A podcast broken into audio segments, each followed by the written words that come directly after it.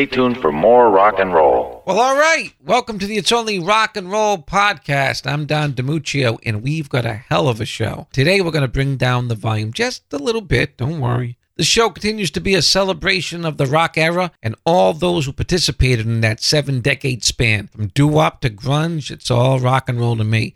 And this episode marks another milestone for our little netcast. Our first guest who performed at 1969's Woodstock Festival.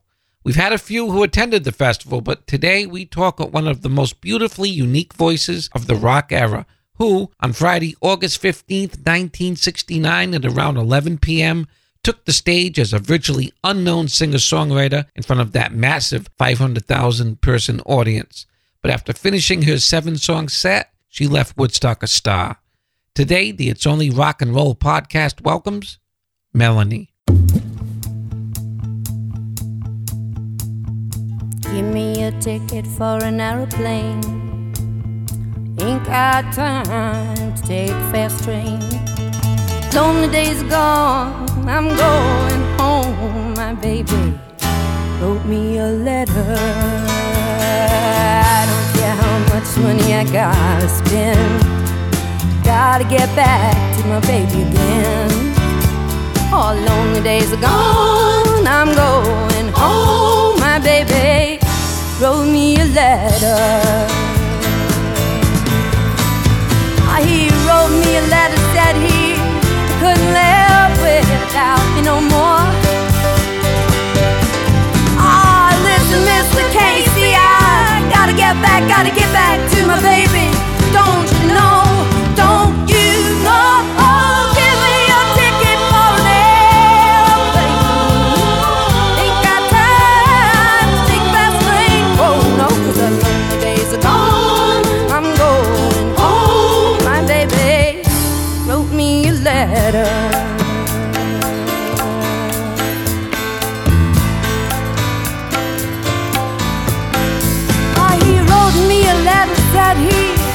He couldn't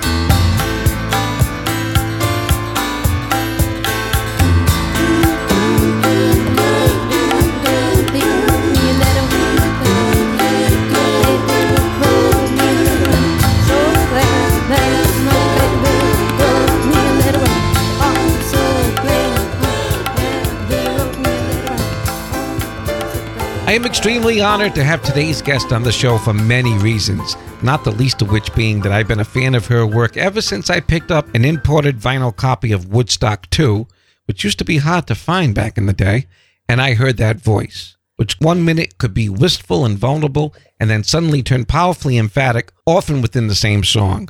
Well ahead of the singer songwriter curve of the early 70s, she scored huge radio hits like Lay Down Candles in the Rain, What Have They Done to My Song Ma, and the number one worldwide smash hit, Brand New Key. Please welcome to the It's Only Rock and Roll podcast, Melanie.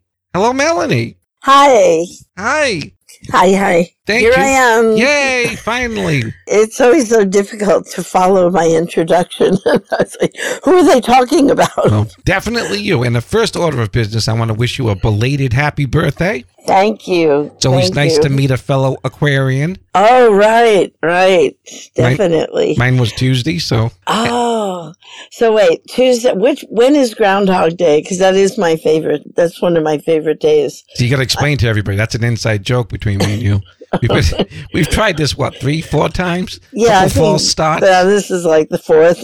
and then today I have there's drilling going on outside, so Which is I perfect to- for radio I had to broadcast. sneak into my closet. no, Not touching that one. no. I also want to congratulate you on your nomination for a Lifetime Achievement Award at this year's International Folk Music Festival, something like that. Yeah, society. I know it's pretty amazing because uh, I've been uh, kind of hard to identify as far as genre, uh, not gender, genre. no, I was just, I almost said gender. You know, I I grew up in a. My mother was a jazz singer, my mother, and my dad played the saxophone, although he was more of the um, businessman in the family. And my uncle was a union organizing, sang songs of labor. So I grew up with all this different kind of music, Billie Holiday, Peggy Lee, Woody Guthrie. Growing up, there was just all kinds of music in my family. My grandmother was from Italy and she'd break into Venezu or something. Sure. Um, and so all of that really entered into my musical self. And I wrote songs when I was a little girl. They were all like imitations of torch songs that, you know, my mother would listen to here and there. I didn't know what I was saying, but, you know, I'd write these songs. Then I'd write songs that sounded more folky. And then when I was in high school, I discovered Edith Piaf mm-hmm. and Lotte Lenya, the three penny opera and Yep. Pirate Jenny and stuff like that. So I loved that. I loved these women. So I, you know, would learn those songs and then they became part of my, I was a sponge, you know? Yeah. Yeah, when I write a song, I mean, you could, I'm all over the map. I hear Some- shades of Buffy Sainte-Marie in your voice. Am I off base? No, well, she's a lot more quivery. But Yeah. uh, when I first started, I was driven by Billie Holiday. Okay. Yep. But yet, I also wished I had a beautiful, pure voice like Joan Baez. You know, so I was I was torn style wise. You know, so I, I always think it's like you go out to imitate somebody and you get it wrong, and that becomes your style. There it is. Yeah. You touched upon it a little bit, but what was your life growing up in Queens like? I was a very introverted child, you know, and I remember, you know, my mom would say to people, "Oh, she's shy." She's shy. And I didn't really feel that that was accurate, but I couldn't articulate what it was that she got wrong. Um, I was thinking a lot. I guess every kid has a universe, you know, that Right. they live in.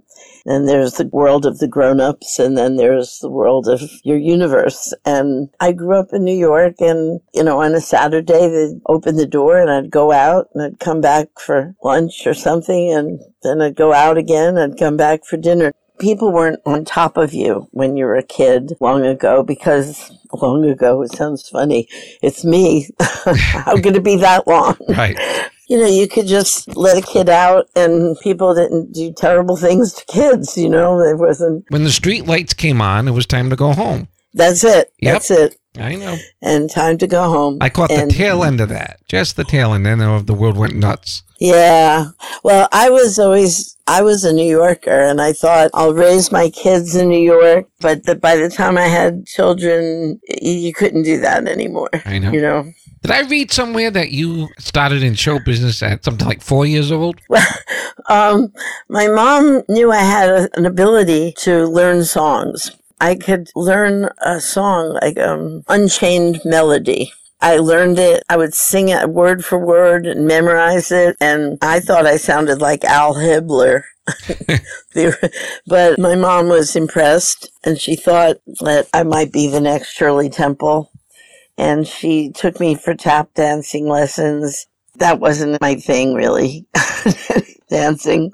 You know, then she took me to Jimmy the Greek, who had a reel to reel tape recorder. And for a, a small amount of money, she would make these recordings of me singing Al Hibbler songs and torch songs with Julie London, Cry Me a River. Yeah, yeah, yeah.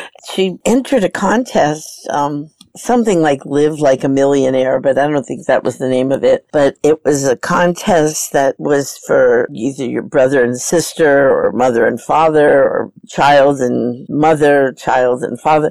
You know, you had to be related in some way. So she thought we should do this and I sang, uh, Give Me a Little Kiss. And she sang exactly like you and we were, I think, second runner up. And what I won was a tiny Tears doll. And this was one of the first dolls that did something by itself. Yeah. Well, not exactly by itself. Yeah. You fed it water Right, in a bottle and then it peed in a diaper, which was just like really exciting, you know. Charming. This is just like the new thing, Yeah. cutting edge doll, you know. and um, I probably never would have gotten one from my mom, but I won it, and I this is great, you know. so all I had to do is sing a song, and look what I got. I learned how to play a baritone ukulele when I was little. I remember I was in a school show and my mom was sitting in the audience and I was playing and I guess one of my strings went out of tune and the, I could play the thing but I couldn't tune it. So I spotted my mother in the audience and I stopped playing abruptly and walked over to my mother to tune the ukulele and she was horrified, you know, like, oh my God. And everybody was laughing and I provided a little comic relief at that point. I think that's probably what I really enjoy. I love making people laugh. Just, you know, I think it's one of the, the things about being a performer. And when I first started out, I shied away from letting that part of me come out because well, that was just not done. The lead girl in the, the movie was never the funny one. It was just the fat girlfriend who was funny. The lead was, you know, and I was the lead. I was, you know, a girl who played the guitar and sang, and I wanted people to understand that. So I would inhibit myself, you know, I was inhibited from becoming funny.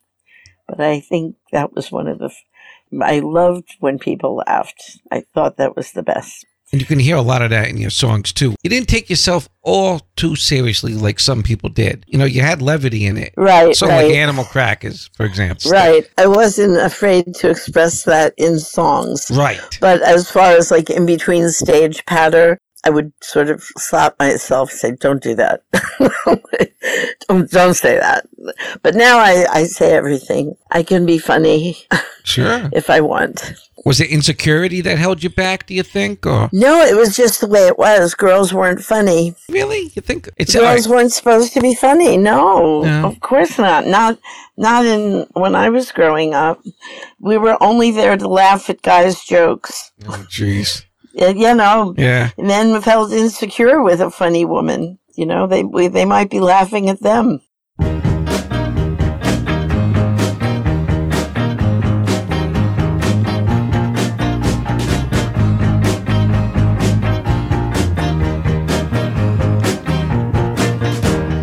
Oh, eat your animal crackers. Cause my mother told me so long ago. If you eat children in Europe won't starve anymore. Ha ha ha ha ha ha ha. Oh, once I went on a diet. A carbohydrate diet ain't nice, cause you can't eat animal crackers. So I'm gonna stay a fatty for all of my life. Ah, ha, ha, ha, ha, think that fatties are nice, yeah. I love eating ice cream, chocolate, vanilla, and butter pecan. But I best love animal crackers. Cause I love helping my fellow man. Yeah, I really do.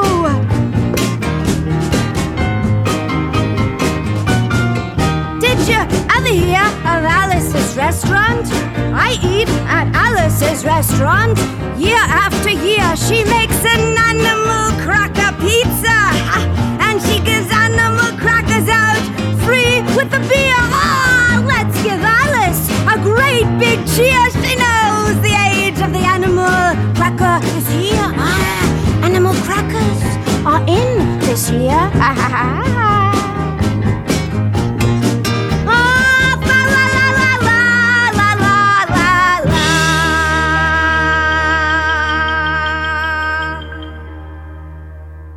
let me ask you, what was your first professional gig? Are you from Massachusetts? I'm from Rhode Island. I got that first. Is it the bad accent? It just no, it was uh, just that little bit. I detected it. Okay, New England. Okay, New England, yes. okay. What was the question? Now that you've insulted me, professional. No, it's it's nice. I like accents. Thank you. No, I'm trying to get a picture of the early folk club scenes. I'm sure you did throughout Greenwich Village, and or am I wrong? No, you know, I would go up to New York with my mother. She sang in jazz clubs and she sang uh, at the Blue Note. She would sit in with different. She was just she loved music. She Yep. loved listening to jazz. She she just did that on weekends. So I would go up with her. I would bring my guitar because then I had graduated from playing a baritone ukulele, which I identified as something that Arthur Godfrey played. Right. it was not cool. The ukulele has become cool, but it wasn't cool when I was growing up. So I wanted to play a guitar and I finally got my first guitar and learned a couple of chords and started writing songs for myself to sing on a guitar. And I'd go to the village. I'd sit in Washington Square and I'd just start strumming and sing. It's amazing because here I am, this totally shy introvert person, and I would be able to do that. And there was no one there, and then all of a sudden there'd be a little crowd, and what you're supposed to do is pass the hat Right. because you didn't have a case because a case was something only music students from Juilliard had. the um, the coolness factor was you just strapped the guitar over your back Yep. and Yep. just wore the guitar. So that was me in the village. I would sing for a while, and as soon as it came to the point where you know I stopped, I would just race off. You know, I just never got to the point of passing the hat, even in clubs. But as much as I played in the village that way, I was never discovered. Nobody ever, you know, found me in the village. That all happened after I went to acting school. Funny you say that because I heard that you auditioned for Fiddler on the Roof. That was way after, way, that, way oh, after. that was after. Yeah, yeah. After I had graduated from uh, the American Academy of Dramatic Arts, there was um the auditioning part was terrifying. So, you know, I'd read the trade papers and they wanted a girl to play this or a girl to play that. I did audition for Fiddler on the Roof. And um I got on the stage and um I heard somebody laughing at me because I, I went to the audition with my braids and a peasant dress hmm and uh, a little kerchief uh, over my hair. And I heard giggling from the darkness of whoever they were auditioning me. And I, I terrified me they were laughing at me but I no- happened to notice that all the girls who were auditioning there was a certain thing that you did. You wore basically basic black and pearls, you know, with your hair coiffed. Yeah.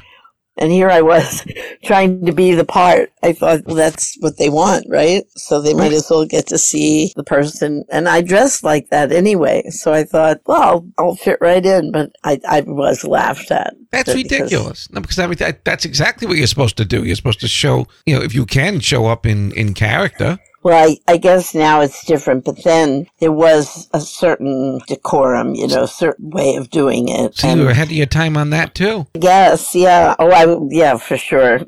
Was, but the part that I auditioned for that led to me meeting Peter, my husband and producer, was um, they wanted someone to play Barbara Allen in Dark of the Moon. Dark of the Moon was this very esoteric play about a witch boy on the mountain and he comes down and finds Barbara Allen and, and the thing was with me when I read that they wanted a girl who played the guitar and sang this was before that. You know, this was before girls played guitar. It was still guys played guitar and girls didn't Yeah. you know. So um I, I they want a girl who plays the guitar and and Barbara Allen, I know the whole song, you know, all twenty eight verses. So um that was like a sign. That they want me. so I found uh, where they were doing the audition. I was living at my parents' house in New Jersey and I took a train in and I realized when I got to 1619 Broadway, it was the Brill building and I didn't have the room number. I just knew it was being put on by the know, Actors Directors Guild of New York or something. And I stood there in horror because I knew I was going to be late if I didn't find this building. And I looked up um, at the skyscraper and there was at that time a doorman it was a fancy building, you know, and, and, there was a doorman. He was wearing epaulets, you know, and mm-hmm. he would greet people as they walked in. Hello, Mrs. So and so. Have a nice day, Mr. So and so. And then under his breath, he would mutter little curses, you know, you rugged You know, I guess he had kind of like a Tourette's syndrome or something. yeah. And, and I watched him doing this because I wanted to walk up to him and ask him, but it was kind of frightening, you know, to watch him do this. And I finally got the nerve up because I realized if I don't get in there now, it's not going to happen. So I walked up to him. I asked him, do you know where they're doing the audition for Dark of the Moon? And it was like one of those moments at the Twilight Zone or something. It seemed like everything went very quiet. Yeah. And he looked at me in the eyeballs and said, go to room 511. They're always doing weird things there. Wow. And really, I swear, it was like this. Okay. so, so I went up to 511 and it was the office of Hugo and Luigi who had produced Elvis or wrote songs for Elvis and, and Sam Cooke and uh, oh God, uh, all these really famous people, but I never, I didn't know what a music publisher was. I didn't know who they were, you right. know, Hugo and Luigi. Um, and so the front office is institution, green gray walls and metal filing cabinets and and I walked in and I said, are you doing the audition for Dark of the Moon? And she looked at me like I was from another planet, you know, and no, no, like go away. I said, oh no, oh no, you don't understand. I have to find this building, the, this office because I'm auditioning for Dark of the Moon. It's really important. And, and she said, well, wait a minute, wait a minute. And, and so she started looking at the building directory and found the group of people who were putting on this audition. And she gave me the room number and I'm thanking her. In the meantime, Hugo and Luigi had walked in and were kind of watching the scene unfold. And they said, what, she want an audition? And Joyce, the secretary said, no, she was lost and she couldn't. And he said, no, no, wait yeah, you want to you want to come back and audition for us? And I, I looked at I don't know. Yeah, sure. who are you? But so I, Joyce set me up for an audition on the next Thursday and I got the part and I went back to thank Joyce and she told me I have an audition set for next Thursday with Hugo and Luigi. I thought, oh, okay. Um, that's nice. All right. Whatever.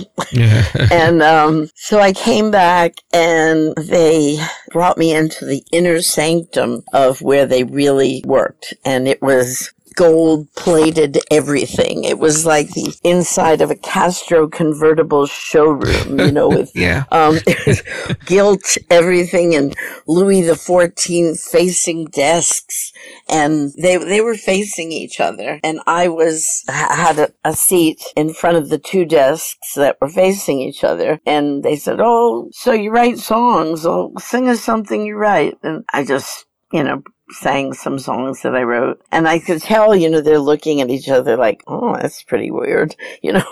and um, so he, he, said, well, you know, uh, we just hired a, a, producer to run our production company because we're working on a Broadway show and we don't have time to do that. But I'll let him meet you and, you know, see how that goes. So I went back after another few days and met Peter Schekeryk, mm. who had been hired to run their production company, and he was producing a group called the Marshmallows.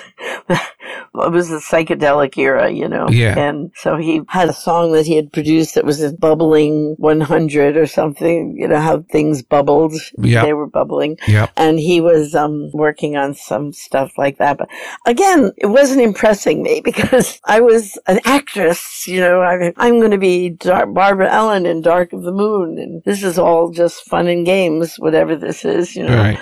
But Peter, when he heard me singing, I could tell he was truly impressed. And in the middle of the song, he jumped up and went into their office and I could hear him say, no, you're gonna, and, and he was all excited. And so he had them sign me to Hugo and Luigi Publishing. And um, well, the rest is kind of history. We got married. I had a hit record, you know. Well, but I mean, I'm still stuck on that. That doorman sent you to the wrong place. I know, I know. It really was. It's, it's like Wow. it was like that movie moment, you know, Yeah.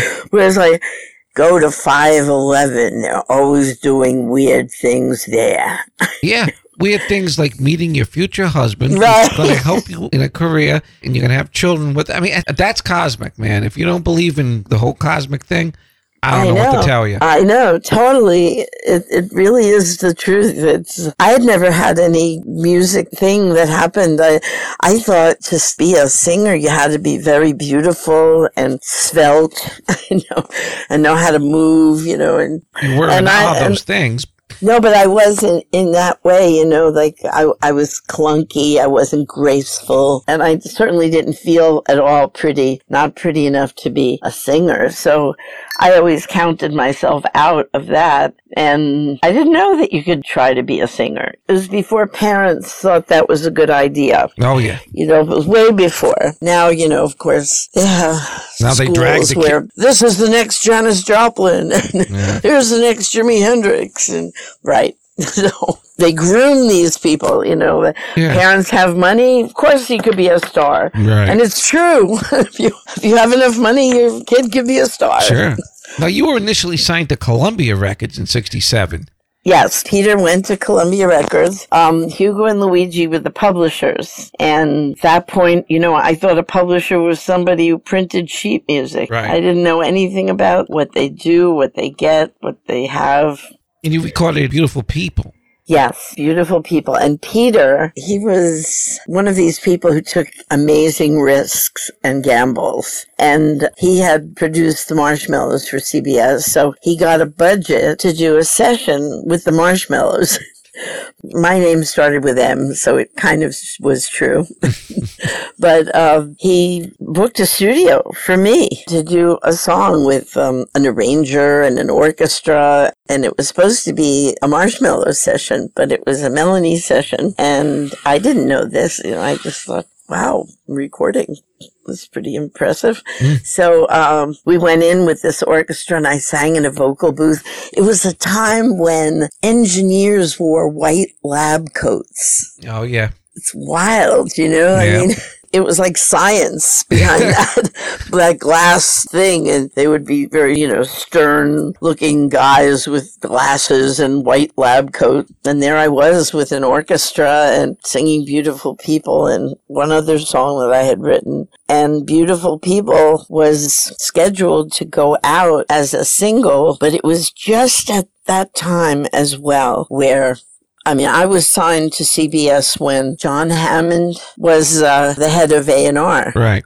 And then John Hammond left and in comes the lawyers. Yeah. This was the beginning of lawyers running record companies. You know, Sure. and this particular lawyer, uh, Clive Davis, he just did not get me at all.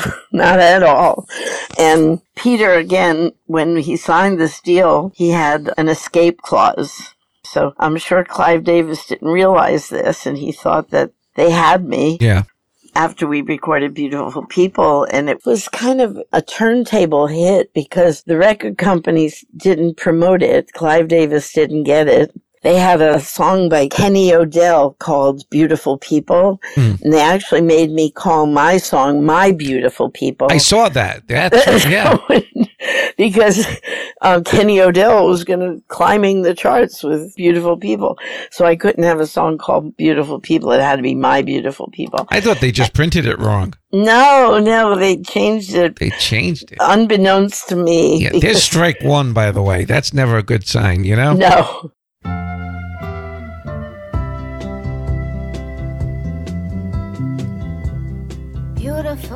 People, you live in the same world as I do, but somehow I never noticed you before today. I'm ashamed to say, beautiful people. We share the same back door and it isn't right. We never met before, but then we may never meet again. If I weren't afraid you'd laugh at me, I would run and take all of your hands and I'd gather everyone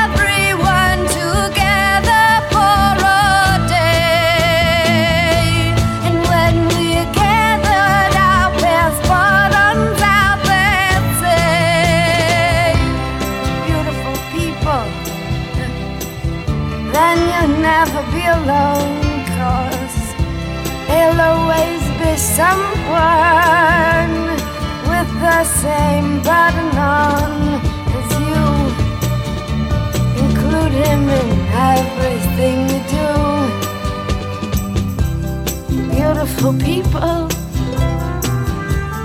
You ride the same subway as I do every morning. That's gotta tell you something. We got so much in common. I go the same direction that you do. So if you take care of me, maybe I'll take care of you. Beautiful people, you look like friends of mine, and it's about time that someone said it here now. I make a vow that sometime, somehow,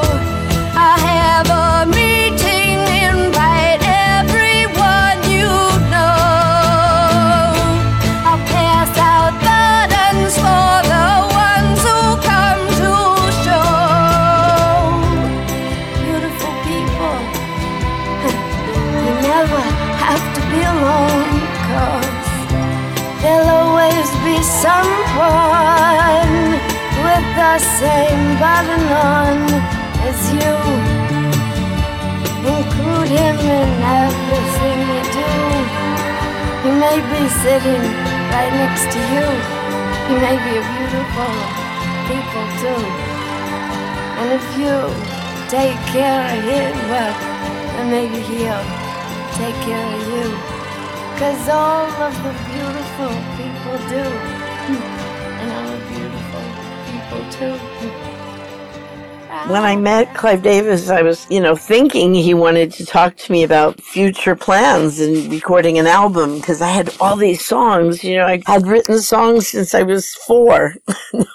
at least 20 of them were really good songs. You Sure. know? So I don't know why I was in that office by myself without Peter. Maybe Clive Davis asked for me to be by myself. I don't know he's talking to me and I, I said, well, you know, I've got all these songs and can't wait to get and do them. And Peter and I, and we're going to do this and that.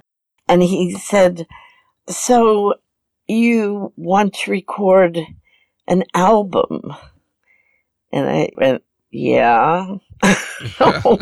and he said, "Yeah, what makes you think you're qualified to record an album? Now, right away, I'm I'm starting to cry. right? Um. So, I said, well, I I didn't think I was auditioning. You know, I thought Yeah. I didn't think I had to convince this guy. Yeah. I just thought I was going to tell him, you know, the next step, you know, Yeah. and um, and then uh, when I started to cry, he said, "We've just signed Michele Lee." Michele Lee has just been signed to do the Colgate toothpaste commercial. Now, I didn't know what he was talking. It was like a different language. Yeah. You know, I didn't even know what, what, what do you mean? And now I'm like totally intimidated and crying. And he said, you have the audacity to cry in the office of the president of CBS Records.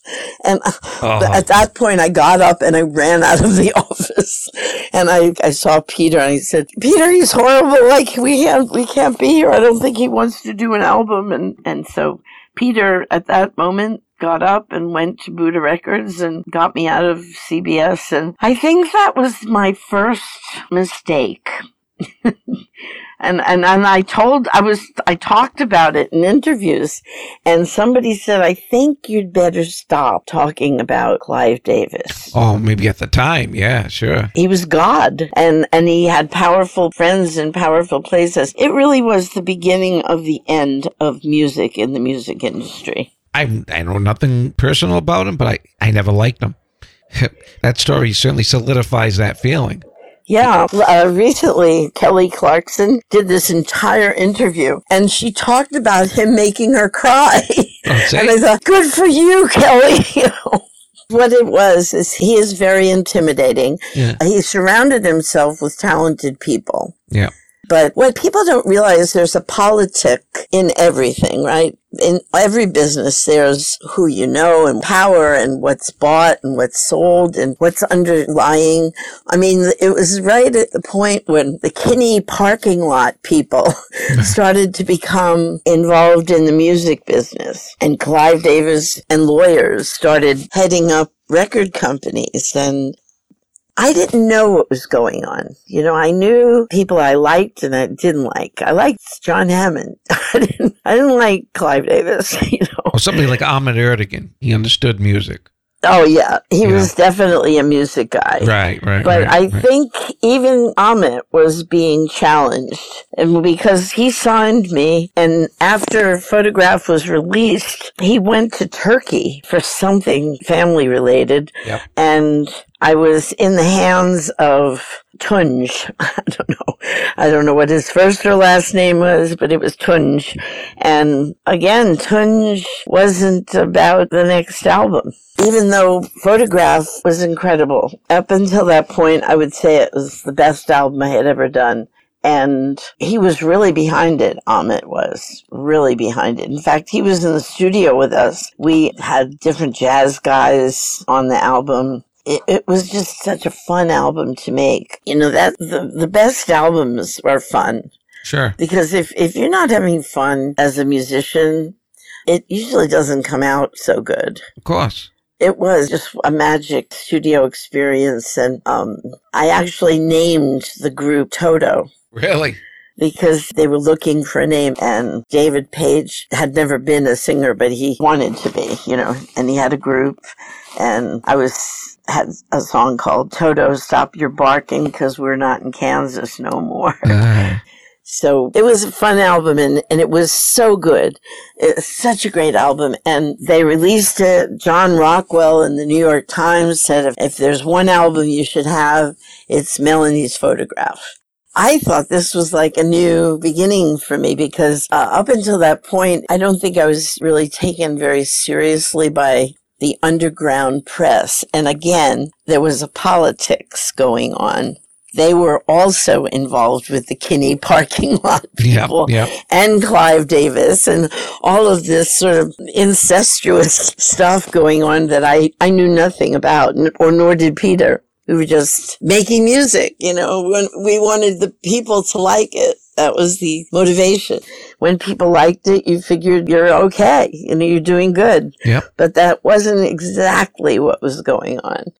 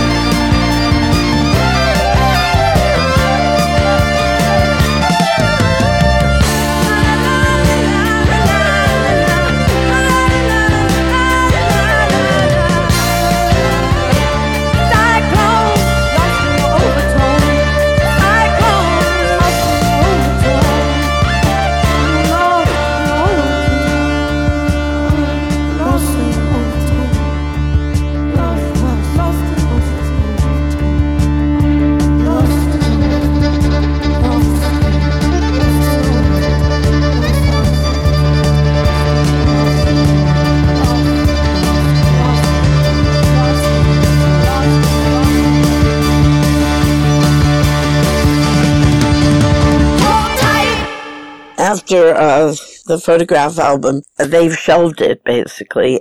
And I've been told there was an agenda going on. They basically signed me to keep me off the streets.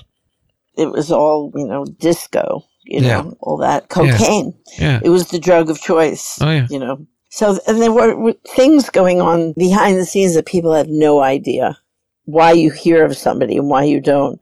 Chris Novoselic said in an interview, because um, people said, I heard you really like Melanie. He said, yeah. Then he was talking about me and he said, yeah, she's been carefully airbrushed out of history. I think that's pretty amazing. You know, PR is everything and history is told by the winners. I'd be remiss if I didn't bring up the Great Woodstock Festival.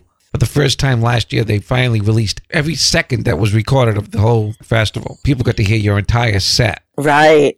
What a beautiful thing it was. I mean, here you are, you're 22 years old. I know you had some big hits in Europe and in the Netherlands, but would it be safe to say that American audiences weren't used to you at that point?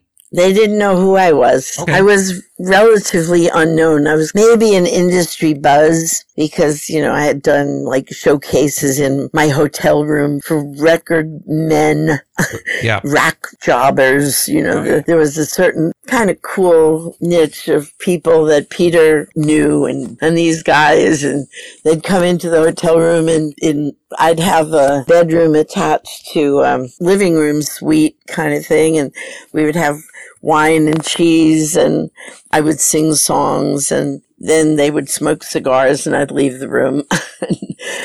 so yeah, but that was it. I was an industry buzz Yep. and I would say maybe a percent of that audience maybe heard me before. They certainly didn't connect me with a name. There was only one DJ in New York had played Beautiful People. That was the time when a DJ could play anything he liked. Right. And uh, Roscoe played Beautiful People and he called me Milani. Milani. So if anyone had heard that song, it would have been because they were listening to WNEW FM. So it became what they call a turntable hit. And here you are, sandwiched between Ravi Shankar's set and Arlo Guthrie set. I don't know who followed me because I was absolutely flying off that stage. Oh, yeah.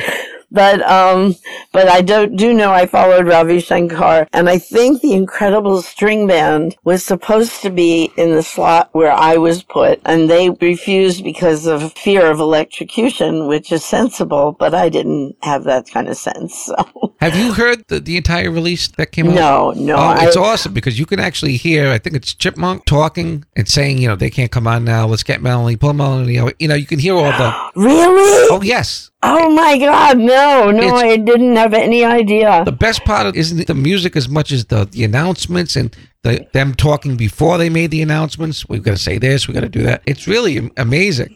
It, it- I mean, it's like I think it's 36 hours of material. It's really interesting. Yeah, that's incredible. Yeah, you know, I've never made any money from, from anything to do with Woodstock. It's like, um, Not even the the second. no, nothing, nothing at all. I don't know how that happens. I know. When Peter first passed away, and there was this huge commercial that used my song and my performance um, for HP.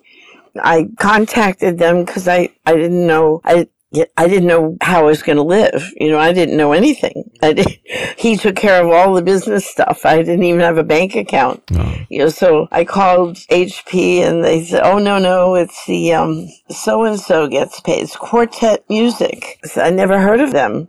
I said, "What about like riders royalties?" I said, no, you, you don't get anything.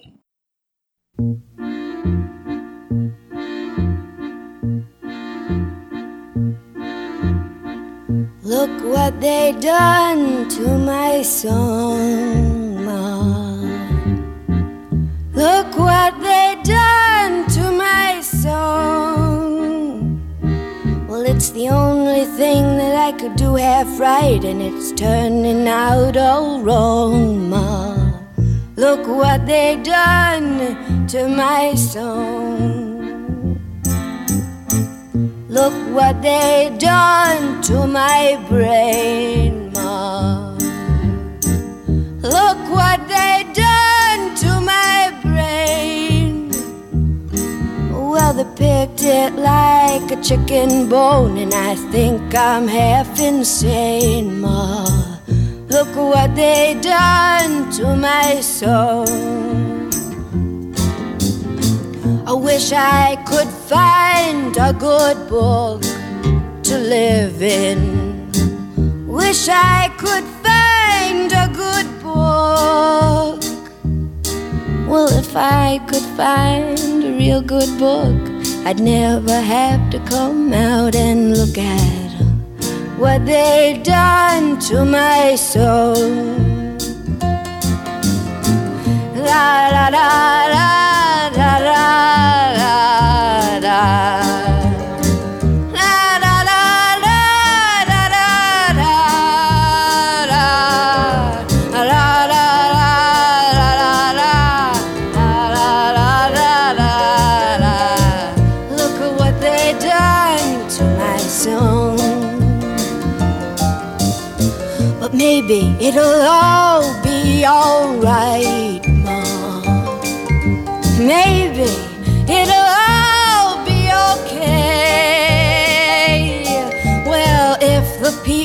are buying tears, I'll be rich someday, Ma.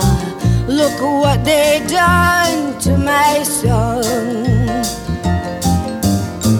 Ils ont changé ma chanson. ma. Ils ont changé ma chanson. C'est la seule chose que je peux faire et ce n'est pas bon.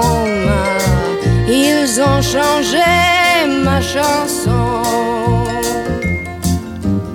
Look what they done to my song. Look what they done to my song, Well, they tied it up in a plastic bag, turned it upside down, Ma. Look at what they done to my song. Ils ont changé ma chanson. ma.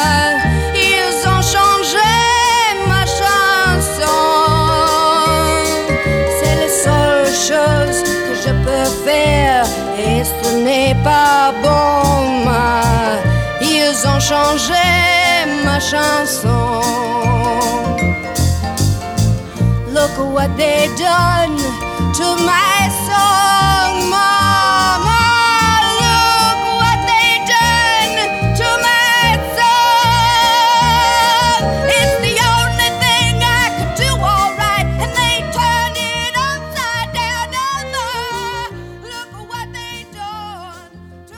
How soon after Woodstock did you write and record Lay Down?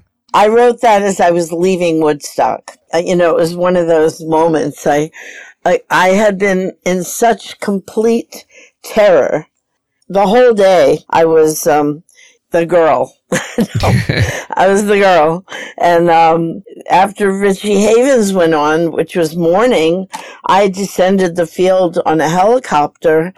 I had to leave my mother at the entrance of the helicopter because they said, you know, who's she? I didn't even have the sense to say, you know, she's my roadie. no. um, this is my mother. And, oh, sorry, mom. No moms. Sorry, only musicians and bands and stuff. So I, I'm on the helicopter by myself. I say goodbye to my mother and that was that. I descended the field and they led me to a little tent with a dirt floor and a box.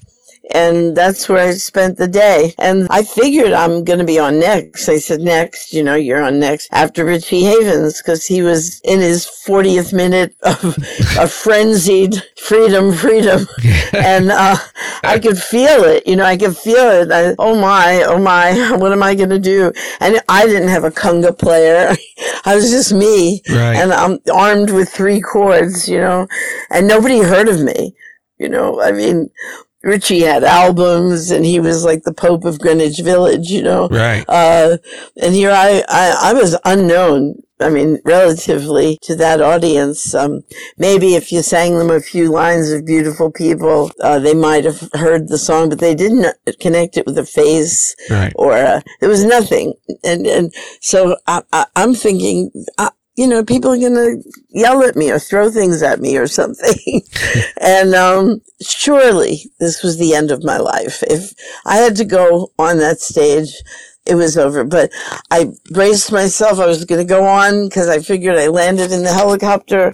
I'll go on and they'll, people will do what they will. And it was bright, sunny daylight. So it was okay. Um, it, it, it it was much more intimidating as it got later and later and the lights were on and there were you know big stars playing and uh, nobody had ever heard of me. I said that over and over but that's a big deal you know. It is one thing to go in front of people that are predisposed to thinking you're great but you know to go on as an unproven unknown anything and uh, have to do it in front of 500,000 Yeah. people for the first time.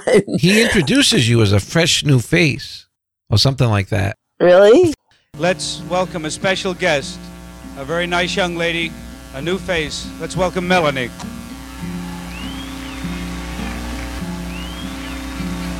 While walking through life, I would never fall if I could be close to it all and all.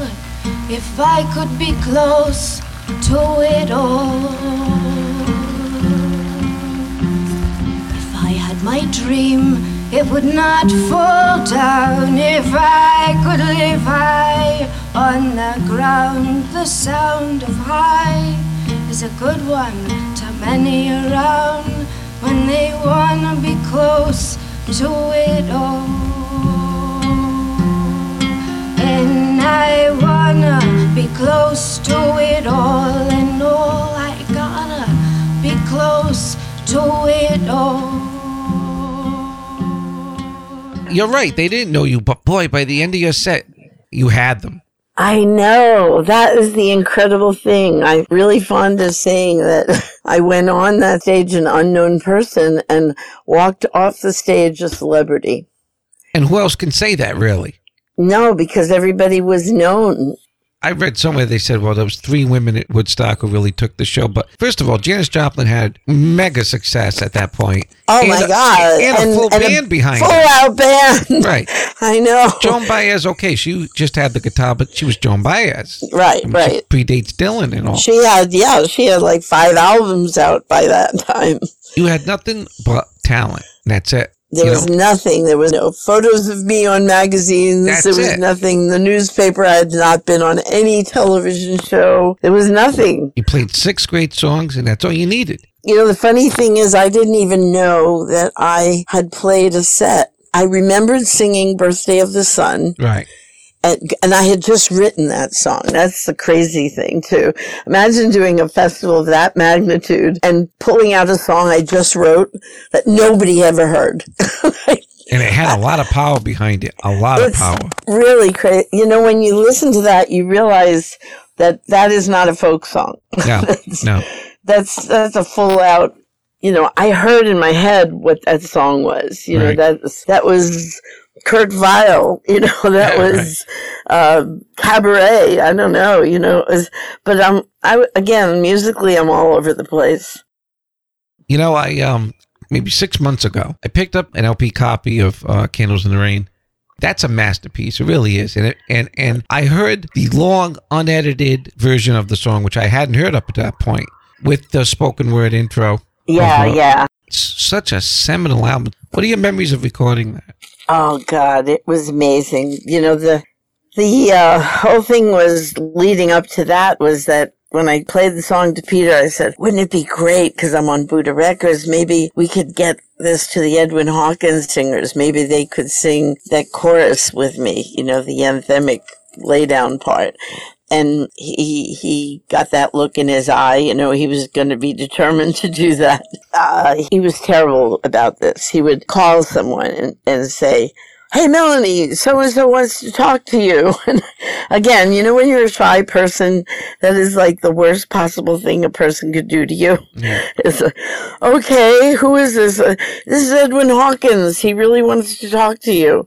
And so I, I got on the phone. Hi. He said, well, Peter tells me you have a song that you'd like us to do. Does it have Jesus in it? I went, well, not exactly, no. Um, does it have the Lord?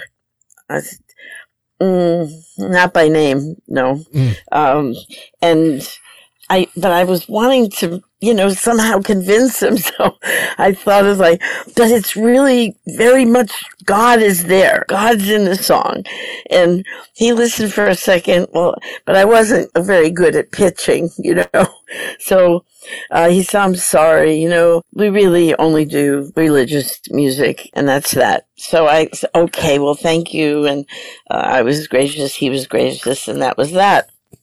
Well, sometime later, a couple of weeks later, we were recording in um, Freddie Kutera studio in, uh, I guess it was San Francisco or Oakland or something. And lo and behold, the Edwin Hawkins singers were rehearsing down the street at a high school gym. And Peter said, Oh, Edwin Hawkins really wants to hear the song. I said, Really? He said, No. He said, Yeah, no, no, but he really wants to hear the song. And so we went down and I have my guitar strapped to my back.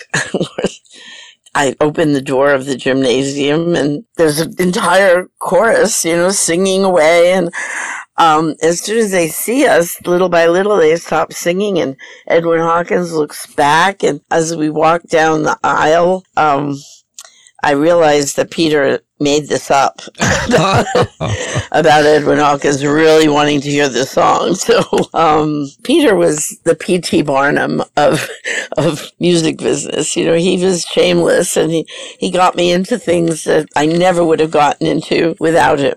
You That's know? not your personality at all. To just kind of Not push your way all. fo- forward. No, and, no. no. and you need No. that. You need that. You do. You That's it. really do. So, um, he just sing the song, Melanie, sing the song. And all, yeah, oh my God, you know, 46 big voiced black people and Edwin Hawkins and me. and I'm like, okay. Uh, so I started singing and, um, Edwin Hawkins pulls Peter aside and he's talking and Peter's gesturing and I'm singing for my life, you know, singing for my life. I was uh, so embarrassed, but I knew that it would be the right thing. If these voices were on this song, it would be the right thing. Right. So uh, that is what drove me, you know. So I kept singing. it. By the time I did the chorus the second time, I heard some people in the choir singing. And then as I kept going, they started, they joined me. And I, I looked over and Edwin Hawkins threw up his hands. Up. Oh, okay, what can you do? Yeah, that's awesome. So um, the rest is, you know, we went to the studio and um, we recorded in one take. And the reason it was so long is because Peter jumped out of the recording booth and kept doing that, the universal sign for keep going, you know, with the finger in the air. oh yeah. Yep. But then nobody wanted to stop anyway. You know, it's just like this incredible momentum. And oh my God, I don't think ever, ever have I experienced anything like this in the studio. The amazing energy and life that this song took on. It was spiritual and it was rousing. And I knew that this was going to be heard.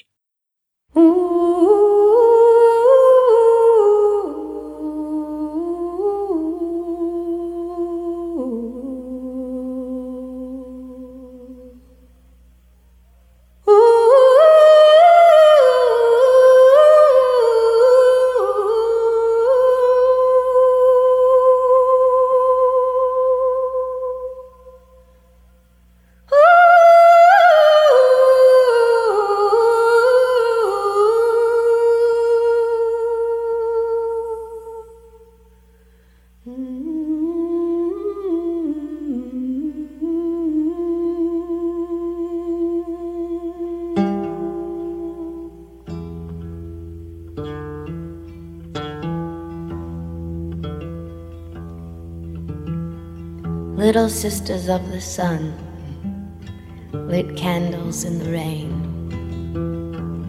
fed the world on oats and raisins, candles in the rain, lit the fire to the soul who never knew its friend. Meher Baba lives again, candles in the rain. To be there was to remember, so lay it down again. Oh, lay it down, lay down, lay it down again. Men can live as brothers, candles in the rain.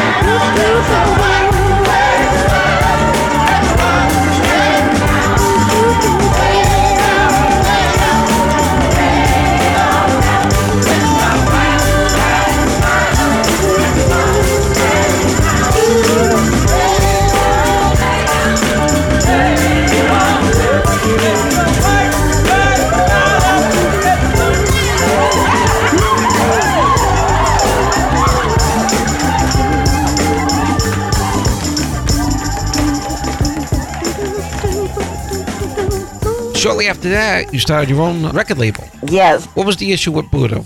Well, you know that um, I was getting the idea that Buddah Records was considered a bubblegum label with chewy, chewy, juicy, Yeah. juicy. Yeah. I don't know.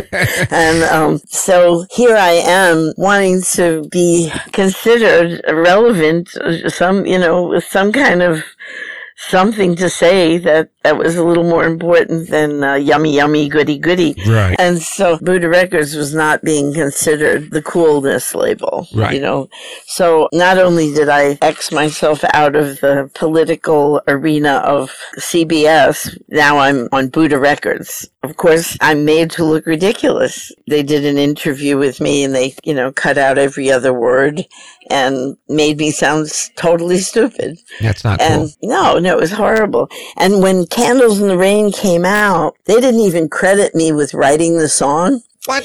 Yeah, and they said when the Edwin Hawkins singers come in, they're great, it's fabulous, it's wonderful. When Melanie's voice comes in, it's like a nail scratching against chalkboard. Now, who wrote that? The reviewer at the Rolling Stone. Oh, You know, people have gotten fired from the Rolling Stone for writing too positive a review. yeah.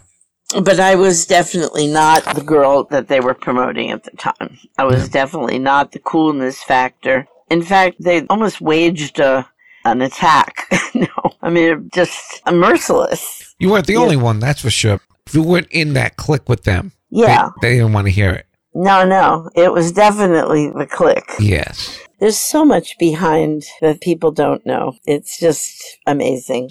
You had that neighborhood records, and right out of the gate, you score the biggest hit. Um, I know.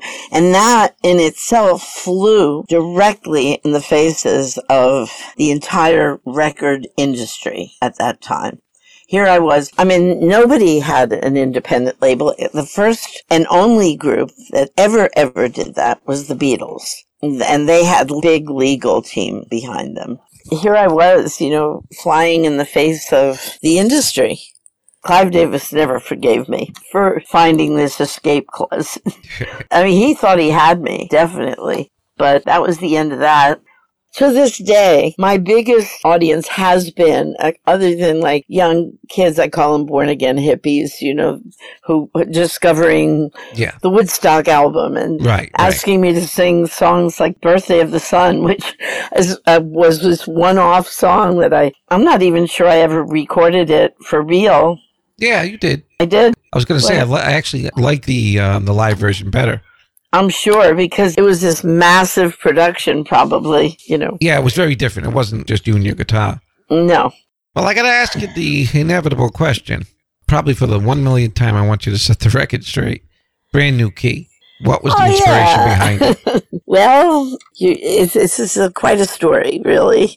It has so little to do with the meaning of the song.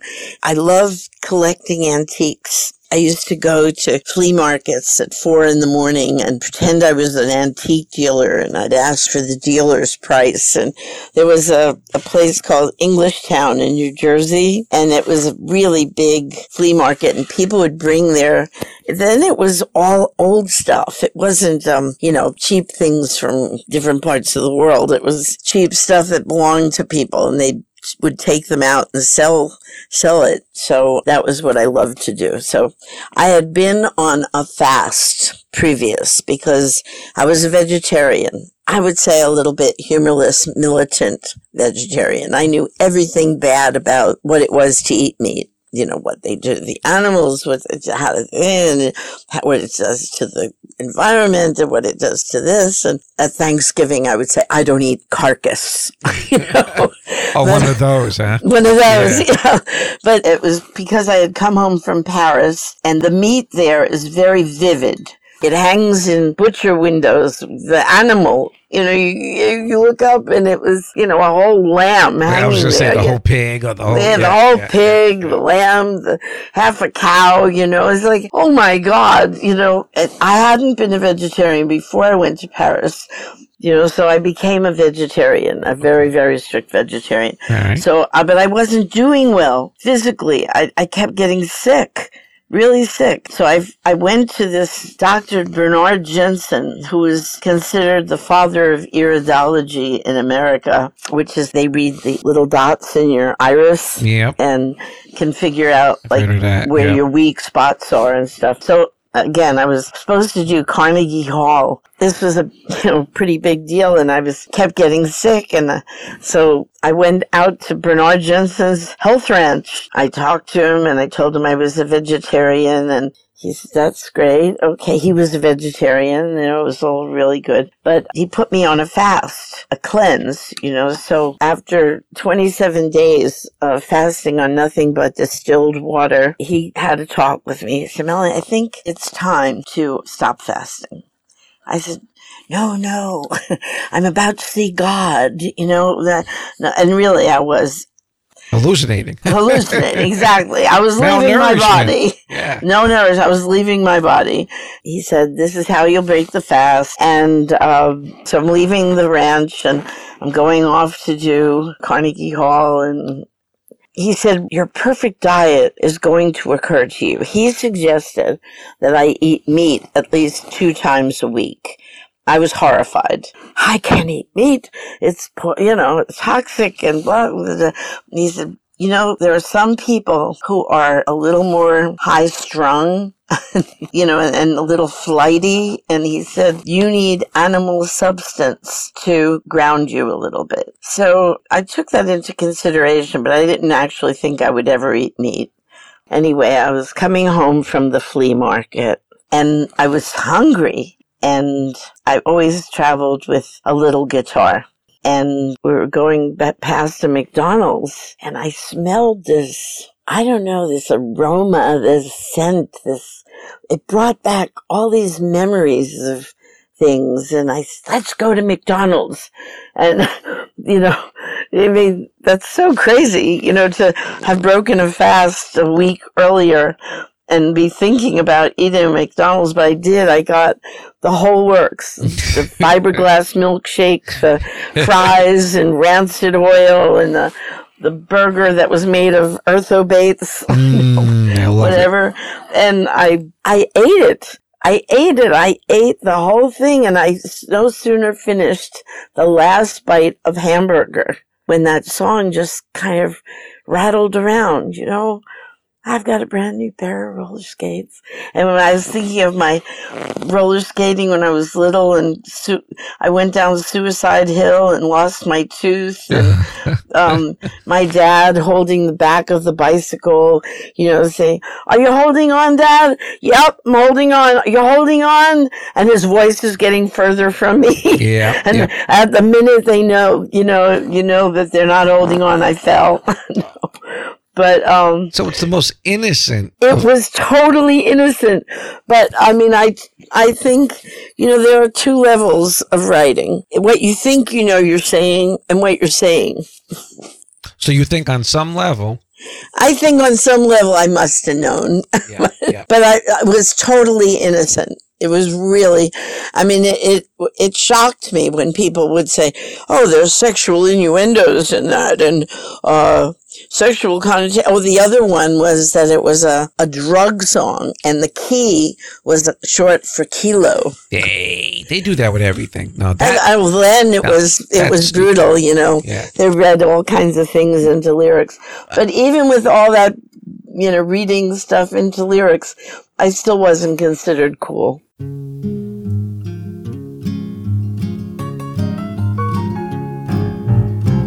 I rode my bicycle past your window last night.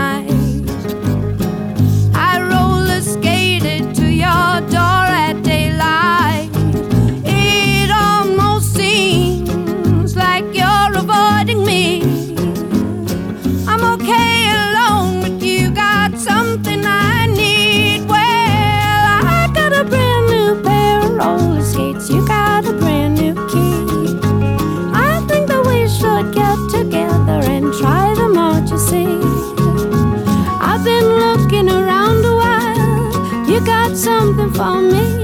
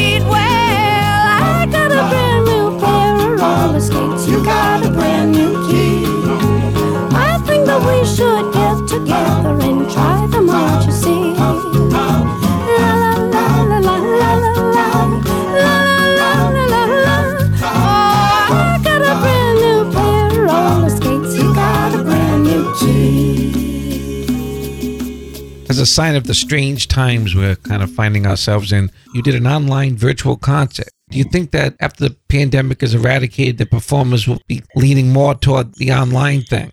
Oh God, you know, on one hand, it's like, I hate the schlepping around and all the things that randomly happen, like the hotel room forgot to book you or something. Right. And you have to find another place and all these things that happen on the road. The transportation breaks down or the Flight plane canceled. gets canceled. all these things that can happen and do. Um, and you still have to get out there and perform. So I'm definitely a, a working performer. You know, I, I'm always the person who I work really hard, you know, and I do long concerts. So I love the idea that I can just get dressed and walk into the next room.